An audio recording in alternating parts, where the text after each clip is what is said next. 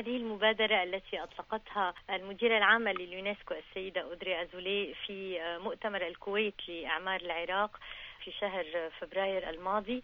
تلقت موافقة الأمين العام للأمم المتحدة ورئيس الوزراء العراقي وذلك لأن خطة الأعمار العراقية تستند طبعا على مشاريع لإعادة بناء البنية التحتية العراقية ولكن ما أرادت إضافته سيدة أزولي هو الصبغة الإنسانية لإعادة الأعمار وهي اقترحت بأن نساهم نحن كيونسكو كمنظمة الأمم المتحدة في أعمار العراق عن طريق الثقافة والتعليم ما هي الخطط والاستراتيجيات العملية التي من خلالها نعم. ستنفذ اليونسكو هذه المبادرة. نعم المبادرة التي أسميناها إعادة إحياء روح الموصل تستند على إعادة أعمار التراث الثقافي. إذا إعادة أعمار ما يمثل رموز وتاريخ ومناطق التي تجسد انتماء العراقيين والموصليين لمدينتهم.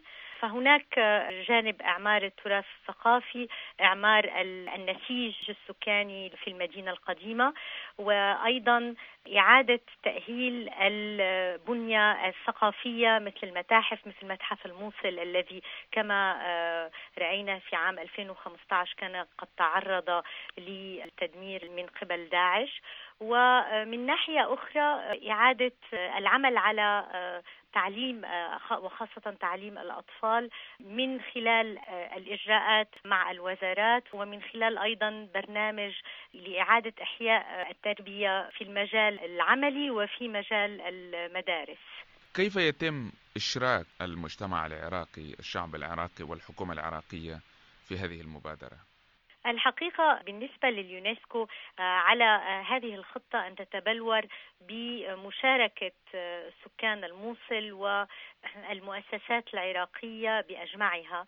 ونحن نعتبر بأن المشاركة المجتمعية هي أساس لإعادة أعمار تمثل الشعب وتمثل السكان.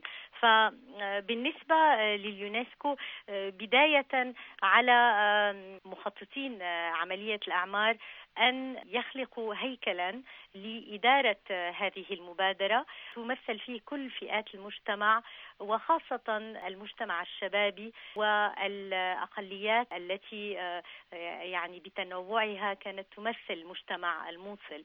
هذا سؤال هام جدا لأن الهيكلية التي ستدير هذا المشروع هي أساسية للحفاظ على التنوع الثقافي ولتمثيل جميع فئات المجتمع الموصلي هل لديكم فترة زمنية محددة أو إطار زمني لتنفيذ هذه المبادرة؟